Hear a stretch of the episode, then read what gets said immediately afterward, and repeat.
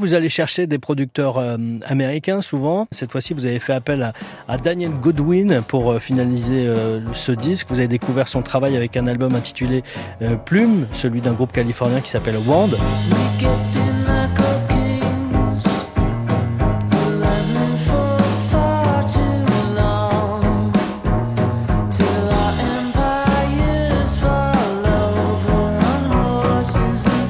Ah bah Wand, c'est une grosse référence pour nous depuis quelque temps. Euh, c'est marrant parce que c'était un groupe plutôt garage et c'est cet album Plume où en fait ils sortent de cette scène garage, ils amènent autre chose, plus expérimental. C'est vraiment un, très grand groupe. Mais vous avez l'impression finalement d'avoir fait un peu la même chose avec ce deuxième album? Ben euh, en fait je me rends compte en t'en parlant.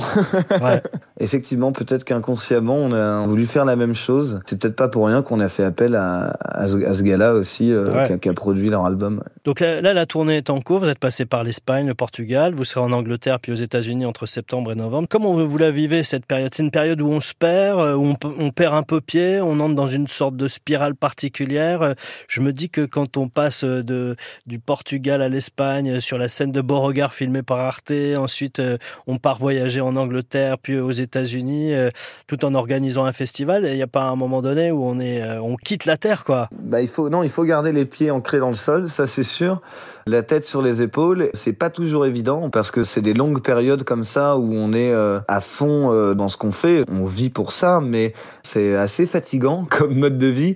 Mais c'est des expériences incroyables et euh, inoubliables. C'est des, des moments très intenses de se retrouver sur la scène de Beauregard euh, un dimanche après-midi et prendre la route euh, le lendemain à 8 heures euh, pour tracer en Espagne, jouer le mardi dans un endroit totalement inconnu. On est un peu dans une machine à laver quoi en ce mmh. moment et puis mmh. on verra bien comment on en sortira. On écoute Morning Colors. Qu'est-ce que tu peux en dire toi de ce morceau Morning Colors? C'est une chanson qui parle juste du deuil. C'est un morceau qui est une sorte de mantra un peu pour essayer de faire face à ça et se dire que ça nous arrivera tous. On porte tous la couleur du deuil pour quelqu'un et un jour les gens la porteront pour nous.